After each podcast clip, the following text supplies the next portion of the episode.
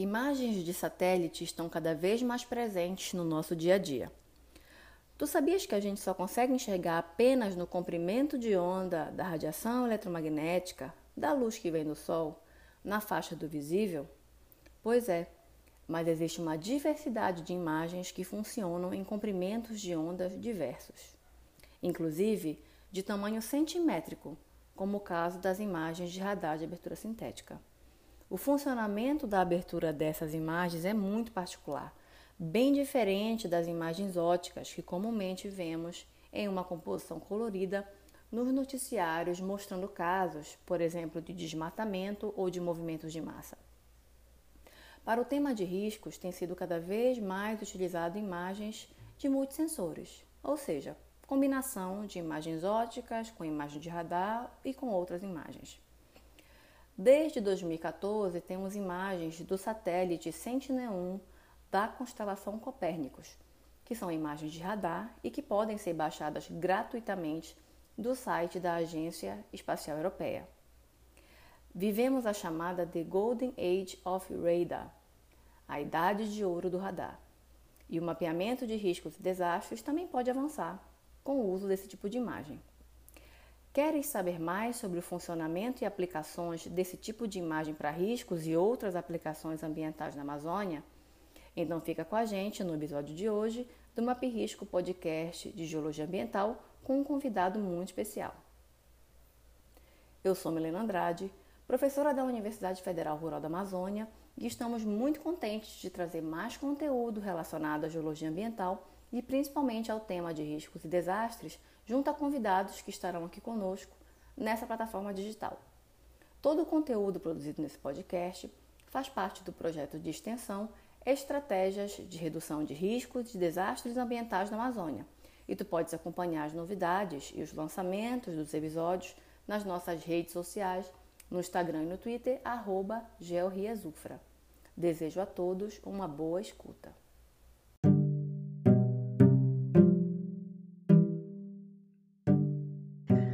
Pessoal! Sejam bem-vindos a mais um episódio da nossa quinta temporada do Map Risco, podcast de geologia ambiental. E hoje iremos abordar sobre aplicações de radar e abertura sintética na Amazônia. Sou a Paula Pantoja, estudante de Engenharia Ambiental e Energias Renováveis da UFRA e faço parte do GeoRIAS, nosso grupo de estudos de risco, impacto ambiental e geotecnologias na Amazônia. No episódio de hoje, vamos receber um convidado especial que irá compartilhar conosco seus conhecimentos sobre a temática, o professor Lohan Polidori. Falando sobre o nosso convidado, Lohan é engenheiro aeroespacial pela Teledesignine Space, possui doutorado em métodos físicos em sensoramento remoto pela Universidade de Paris, atualmente é professor visitante da UFPA no Instituto de Geociências. Além disso, foi diretor da Faculdade de Ciências Geodésicas e Administração da Terra e do Centro de Estudos Espaciais da Biosfera, na França, e foi presidente da Sociedade Francesa de Fotogrametria e Sensoramento Remoto em 2008 até 2014. É cientista sênior em sensoriamento remoto e ciências geodésicas, com experiência em sensoriamento remoto por radar e aplicações cartográficas. Professor Lohan, seja muito bem-vindo. Agradeço a disponibilidade de estar conosco nesse episódio para compartilhar seus conhecimentos acerca do assunto. Agora fique à vontade para se apresentar. Boa noite, Paula. Boa noite a todos. Bom, eu acho que você já falou quase tudo, ou seja, que eu trabalhei durante uns 30 anos na França na área de sensoriamento remoto, e agora que estou morando no Brasil, faz dois anos que estou morando no Brasil, professor na UFPA, e eu aplico agora essas tecnologias, no caso particular da Amazônia, que precisa, precisa tanto disso.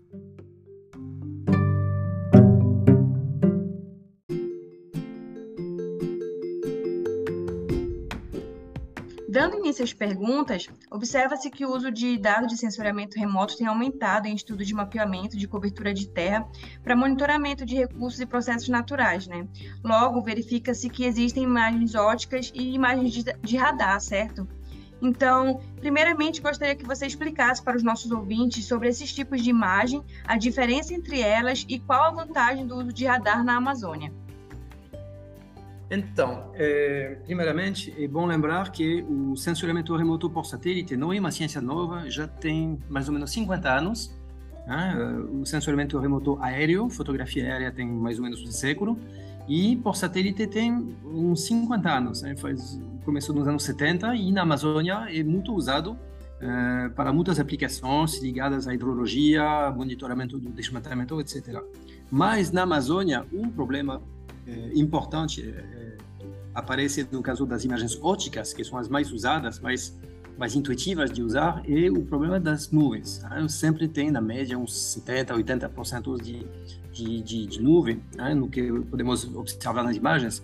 E a vantagem do radar é que é um outro sensor que funciona em outro comprimento de onda muito maior, né, são comprimentos de onda das, de vários centímetros, então isso é muito grande, quase são quase ondas de rádio, e tem a característica de ser quase insensíveis às condições meteorológicas. Eu digo quase, porque os especialistas vão dizer que não é exatamente isso, mas digamos que dá para ter imagem, dá para ver a superfície da Terra e trabalhar sem, sem, sem a dificuldade da presença de nuvens. Então, isso é a maior uh, vantagem do radar. O problema do radar é que justamente por usar outros comprimentos de onda, por ter um funcionamento diferente do funcionamento do nosso olho, é, a interpretação das imagens não é nada intuitiva, é muito complexo e não dá para usar imagens de radar sem ter realmente aprendido sobre o funcionamento do sensor, porque as imagens não têm a mesma geometria que as fotografias, não têm a mesma física que as fotografias, e a vantagem da fotografia é que tem mais ou menos a mesma física e a mesma geometria que o nosso olho. Então, se olho uma fotografia, eu vejo mais ou menos do mesmo jeito que eu, se eu estivesse vendo diretamente com meus olhos, que não é o caso do radar. Outra vantagem do radar é que é um sensor ativo, quer dizer que ele mesmo que providencia energia, ele envia um, um feixe de microondas, hein, ondas de rádio, que se refletem sobre a superfície da Terra e ele recebe ou não um eco. E dependendo do eco que ele vai receber, ele vai construir uh, uma imagem e detectar a diferença entre os objetos que refletem muito eh, suas ondas e outros que não. Então, o, o, fato de ser um sensor ativo significa que ele não depende do sol. A diferença, outra diferença importante é que um sensor eh, fotográfico não depende do sol e pode trabalhar tanto de dia quanto de noite. Então, isso duplica as oportunidades de observar. Então, o radar, eh, o fato de poder funcionar quando chove e de noite, é, afinal, ele pode funcionar em qualquer condições e é um sensor que é bastante obediente, vou falar assim, ou seja, que se vocês precisam de uma imagem, claro que depende da posição do satélite, da órbita, não não passa necessariamente no dia é, no dia que você quer, mas no dia que ele passa, ele pode funcionar e, e, e produzir uma imagem. Entendi, professor, muito bom. É, em se tratando de suas experiências, você poderia compartilhar conosco algum de seus trabalhos na prática utilizando imagens de radar de abertura sintética como ferramenta? Uh, bom, eu sei que você trabalhando principalmente sobre o tema de riscos e eu posso falar um pouco disso, apesar de não ser exatamente a minha especialidade. Uh, então, primeiro, algumas palavras sobre isso, o uso do radar para riscos. O sensoramento remoto em geral é muito usado para cartografia de riscos é, por vários eh, motivos. Quando fala de risco, fala, fala tanto de, de, de alguma ameaça né, que acontece na superfície da Terra, quanto da vulnerabilidade, da presença de moradores, de uh, cidade, uma atividade econômica, etc., que, que seria ameaçada. E o sensoramento remoto, em geral, pode ser usado para cartografar as duas coisas, tanto a ameaça, como, por exemplo, a inundação, é, incêndio, etc., quanto a vulnerabilidade, ou seja, que as imagens podem ser usadas para uma classificação do, do, do uso da terra, na qual se identifica a presença de cidades, de agricultura, de indústria, etc.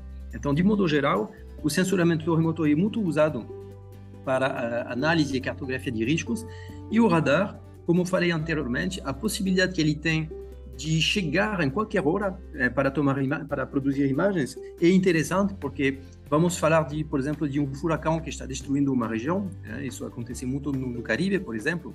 Um furacão ju justamente quando ele passa tem muita nuvem e o sensor óptico tem que esperar vários dias antes de poder ver o que está acontecendo. O radar de imediato já está vendo. Então apesar de ser difícil de analisar como já falei de não ser intuitivo ele pelo menos pode é, produzir imagens quase de imediato. Bom, isso não é a minha experiência, eu sou o meu conhecimento das coisas que são feitas. se eu falo da minha experiência sobre as aplicações do radar, do radar orbital, no caso, é, eu, eu, sou engenheiro cartógrafo e eu trabalhei principalmente nas aplicações cartográficas do radar.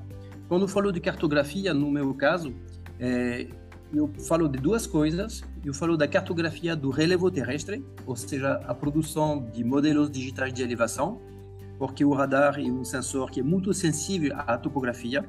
Então, as formas de terreno, as variações de altitude, a declividade, todas as características geométricas tridimensionais da superfície da Terra, o radar consegue medir com bastante precisão e até através da, das nuvens.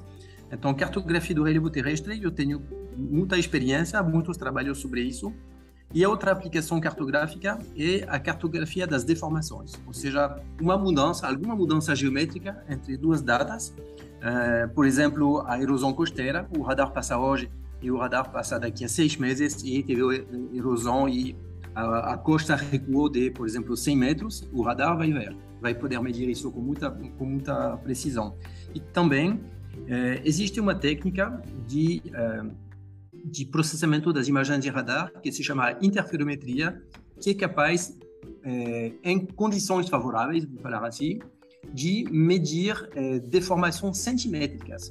Por que centimétricas? Porque o radar usa micro-ondas, ou seja, pequenas ondas de rádio, com um comprimento de onda da ordem de 5 ou 10 centímetros, e uma deformação do, do, do terreno da ordem do centímetro eh, na escala do comprimento de onda, o radar pode medir isso. Então, uma subsidência, né, uma, uma deformação centimétrica do terreno, o radar pode medir. Isso pode ser interessante quando você fala de risco, por exemplo, para prever uma erupção vulcânica ou para prever algum fenômeno eh, geofísico que é anunciado por deformações preliminares.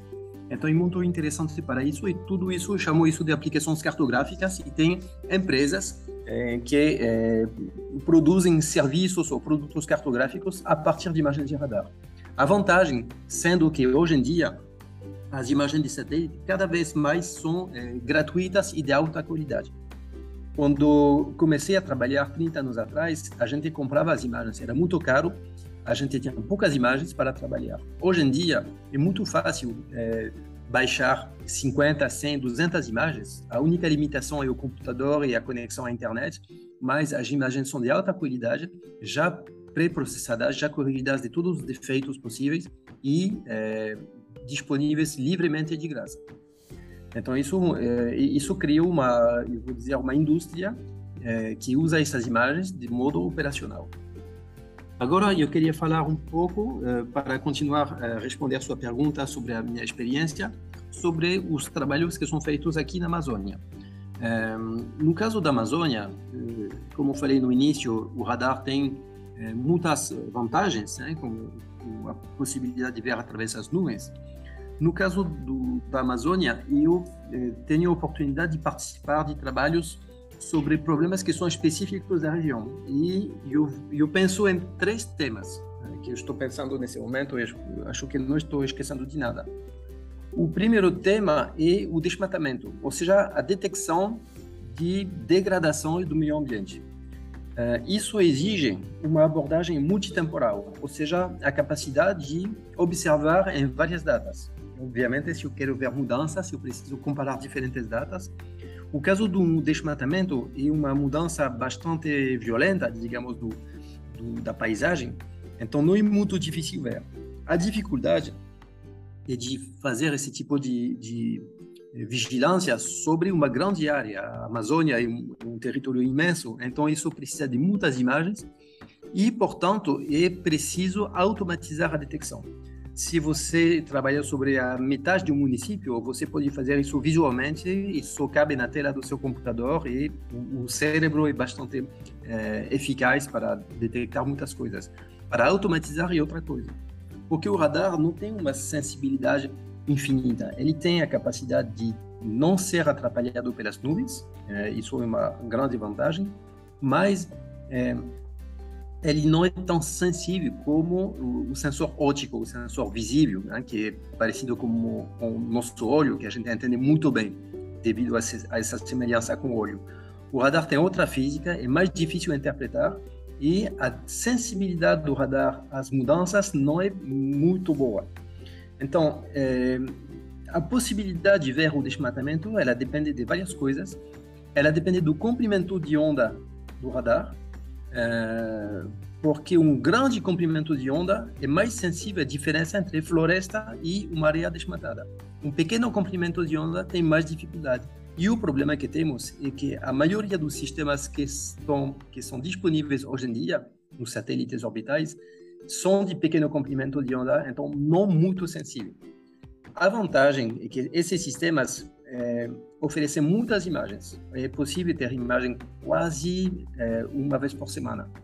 Então, nesse caso, se eu não vejo bem hoje, eu tenho mais uma chance a semana que vem. Ou seja, que a, a, a cadência, a alta cadência, a, o fato de poder ver, uh, observar quase uma vez por semana, vem compensar a, sensibilidade do radar que não é muito boa. Então, ele tem um defeito e uma qualidade que vem compensar o seu defeito. E o desmatamento pode ser considerado desse jeito.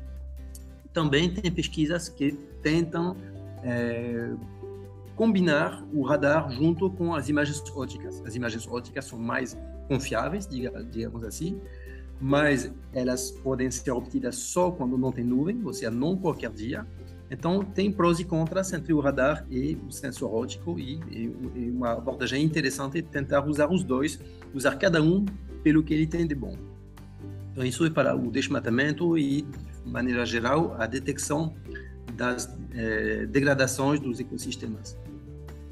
A segunda aplicação que eu estou pensando é a cartografia da biomassa, da biomassa da floresta. Uh, por que é importante conhecer, conhecer a biomassa? Porque é um estoque importante de carbono.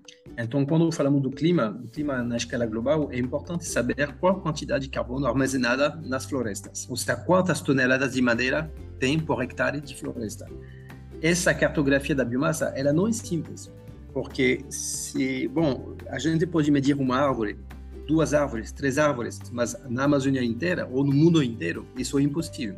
Então, tem que ter técnicas um pouco automatizadas é, e necessário, se a gente realmente quer conhecer a biomassa mundial, ou pelo menos continental, é preciso poder observar tudo em poucos, digamos, em poucos meses.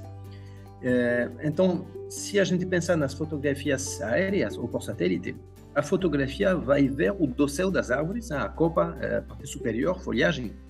É, isso não me informa sobre a biomassa, porque a, a, forma, o tamanho da copa de uma árvore não me dá muita informação para saber se é um tronco fino ou, ou grosso. Então, eu não vou ter muita informação usando as fotografias clássicas. Agora, tem outros sensores tem, o, por exemplo, o laser. Né? O laser, eh, todo mundo sabe, sabe, como funciona o laser.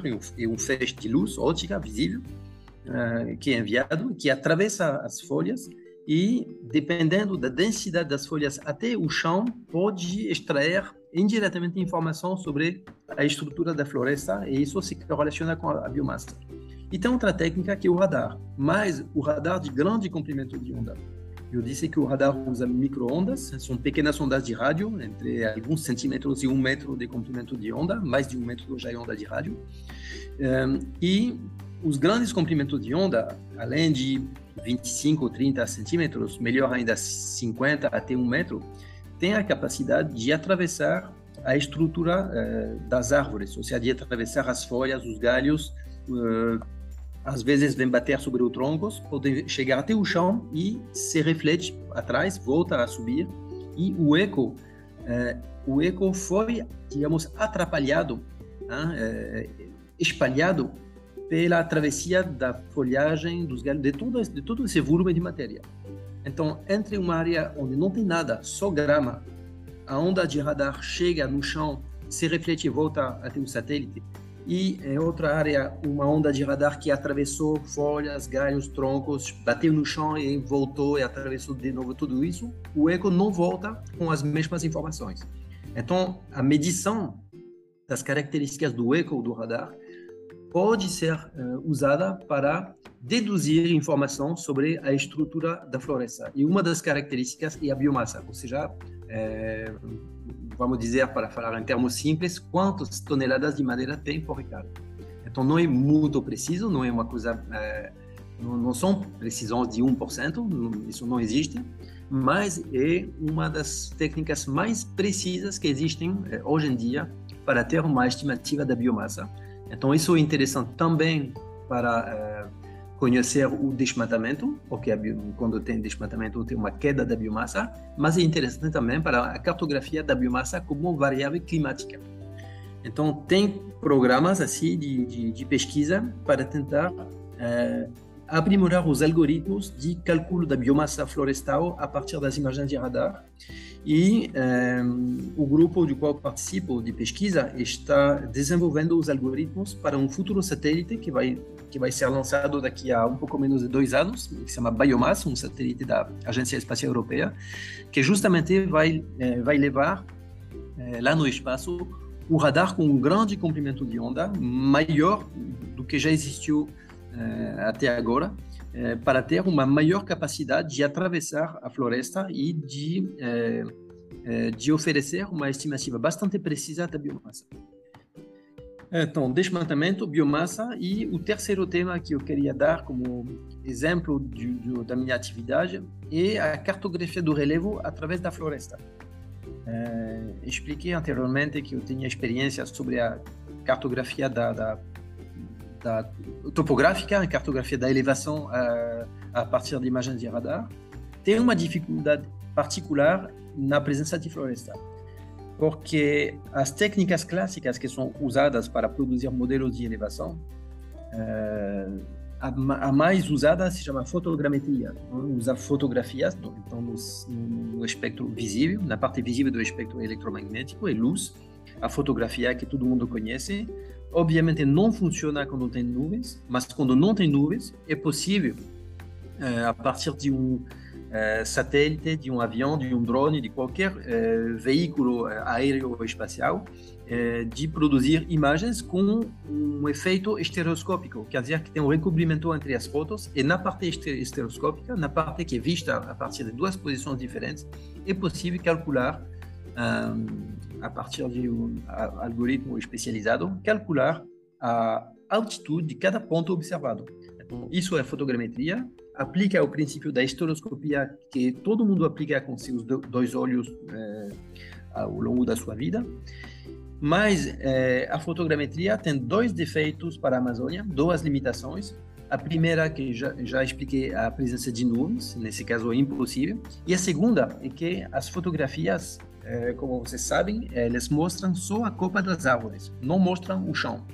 Então, se eu quiser fazer uma cartografia topográfica ao nível do chão, eu não vou poder a partir de fotografias. Eu vou só poder é, é, imaginar onde está o chão. A partir de uma cartografia da superfície superior do dossel, eu posso dizer, por exemplo, que é, a altura média das árvores na Amazônia é, por exemplo, de 30 metros. Se eu tenho é, motivos por acreditar nesse valor, 30 metros, então eu vou simplesmente tirar, tirar 30 metros, ou seja, puxar a superfície modelada para, para baixo e é, obter desse jeito uma cartografia bastante aproximativa da superfície da Terra.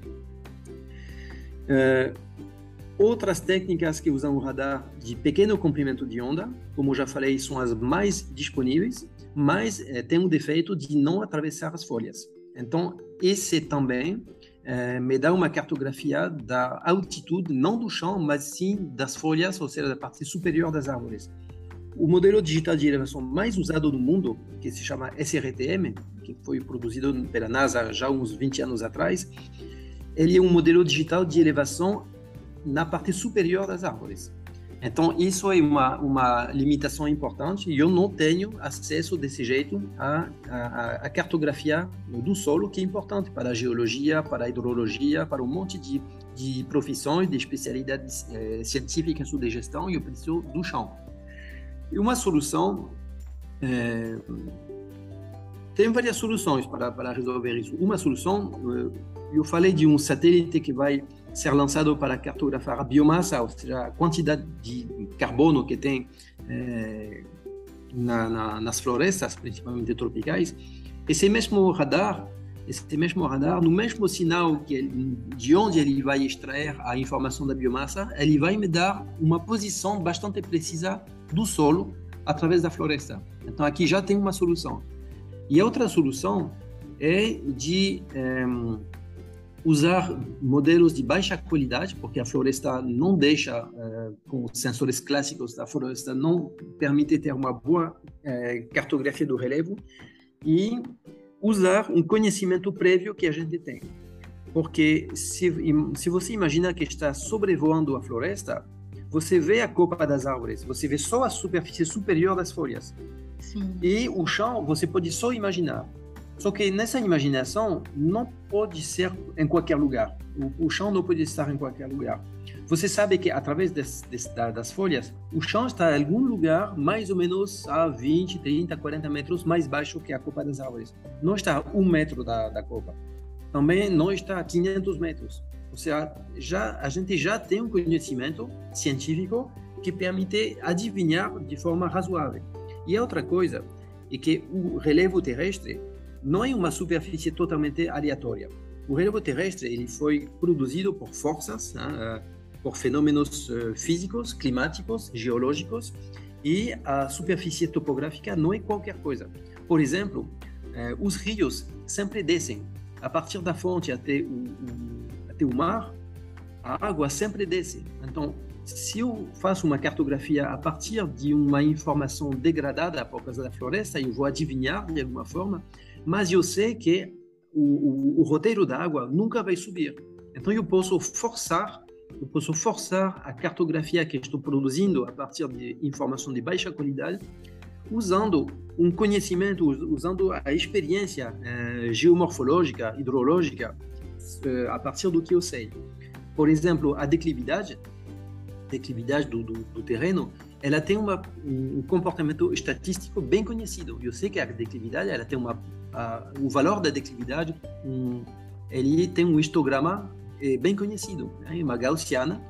Então eu posso forçar a, um, um, mapa de elevação a obedecer algumas regras que são é, é, que têm que ser cumpridas em qualquer lugar da superfície da Terra, pelo menos nas áreas que foram produzidas pelo escoamento da água áreas vulcânicas, é, desérticas, etc., tem outros comportamentos. Mas em todas as áreas que foram produzidas pela água, na superfície, como é o caso da Amazônia e de quase toda a América do Sul, é, eu sei que o relevo ele foi feito obedecendo algumas regras que são universais. Essas regras não são as mesmas em outros planetas. Ou seja, ou seja, as regras que eu vou usar em outros planetas não são as mesmas, mas na superfície da Terra eu posso impor na cartografia até fazer uma correção a, a posteriori de um mapa de baixa qualidade. Então, tudo isso, uh, a ideia é que uh, eu uso sensores que têm uma qualidade que não é perfeita, tanto para monitoramento de fenômenos dinâmicos como desmatamento, como uh, a cartografia da biomassa e a cartografia da elevação através da floresta. Nessas aplicações, elas são muito exigentes, são tem o objetivo de detectar ou medir coisas que não se veem, é, é, não dá para ver de maneira tão precisa e é preciso conhecer bem o sensor para para é, para aproveitar o máximo e também é, usar conhecimentos científicos prévios que a gente que a gente tem além é, além dos dados é, obtidos pelo satélite. É, um comentário geral também que eu posso fazer é que para todos estes estudos, a gente usa os dados do satélite que são já disponíveis, que não são perfeitos, eu já é, repeti isso várias vezes, tem seus, é, suas vantagens e defeitos.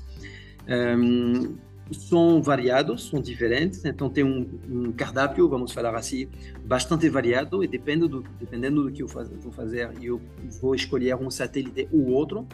Então, os satélites já disponíveis são muitos, muito variados, oferecem muita possibilidade, sabendo que cada possibilidade tem suas limitações.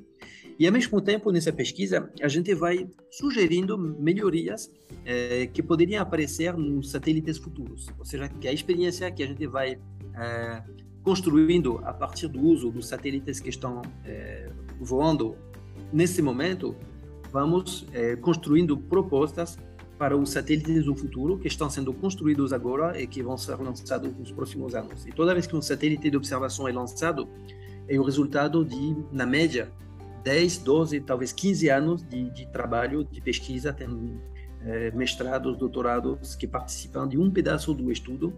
E quando o satélite é lançado, tem muita ciência que foi feita antes, é, a partir do conhecimento do terreno e a partir do, da aplicação, da, da, do uso das imagens dos satélites anteriores.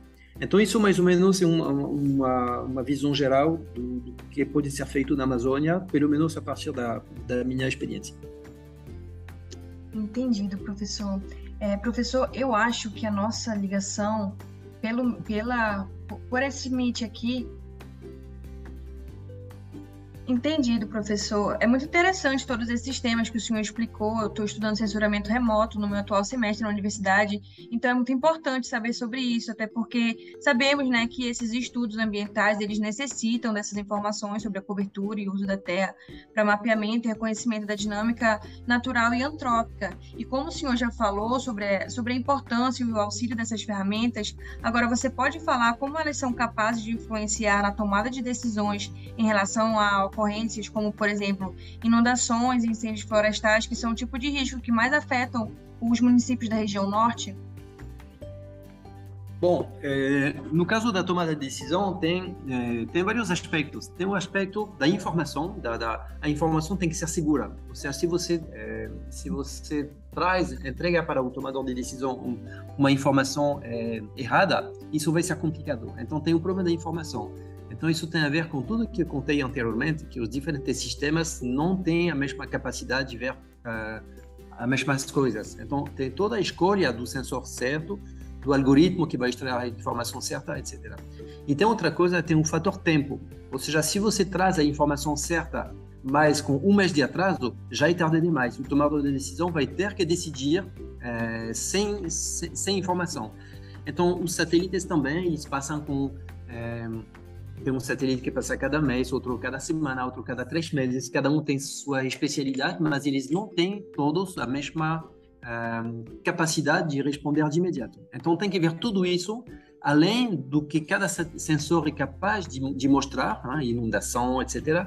Tem todo esse uh, todo esse aspecto.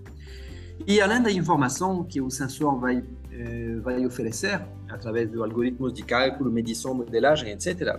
Além disso, tem outro aspecto que é interessante, que eu acho muito interessante, é, que é uma vantagem do sensoriamento remoto, e não estou falando só do radar, mas as imagens em geral, é que a imagem, é, além de ser um instrumento de medição, a imagem é uma visualização do território.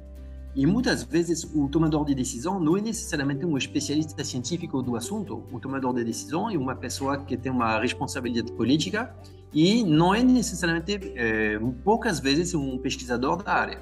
Então é alguém que tem que entender é, rápido coisas complexas. E a vantagem das imagens é que elas mostram as coisas, é muito visual. Isso, é, a experiência mostra que até em caso de ou de conflito ou de decisão muito difícil, o fato de ter uma imagem e não apenas um, um, uma informação gráfica, uma tabela de valores, medidas, etc. A imagem ajuda muito para a pessoa se sentir mais à vontade, se sentir mais em confiança antes de tomar uma decisão. E isso é um aspecto realmente muito muito importante. Eu recomendo muito que uh, os especialistas, os uh, pesquisadores, os engenheiros que fazem um trabalho para para uh, construir a informação para criar a informação que vai que vão entregar para o tomador de decisão, eu sempre recomendo muito de deixar a imagem junto com a informação, a imagem para realmente ver com a pessoa ver com seus olhos.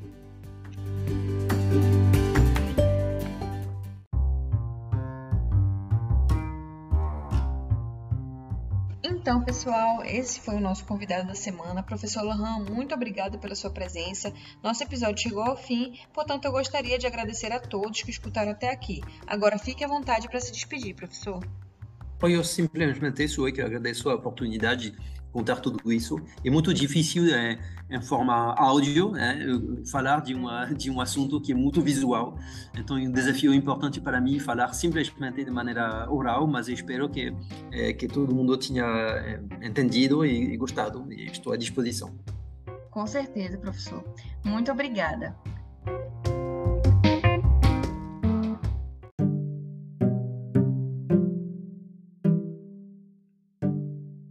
Obrigada a todos pela presença. Se você gostou desse episódio, compartilhe e contribua para a divulgação do nosso conteúdo científico. Se quiser ficar por dentro de novos episódios e também saber mais sobre os assuntos relacionados à geologia ambiental, geotecnologias, riscos e desastres, nos acompanhe no Instagram e no Twitter, arroba Um abraço e até a próxima!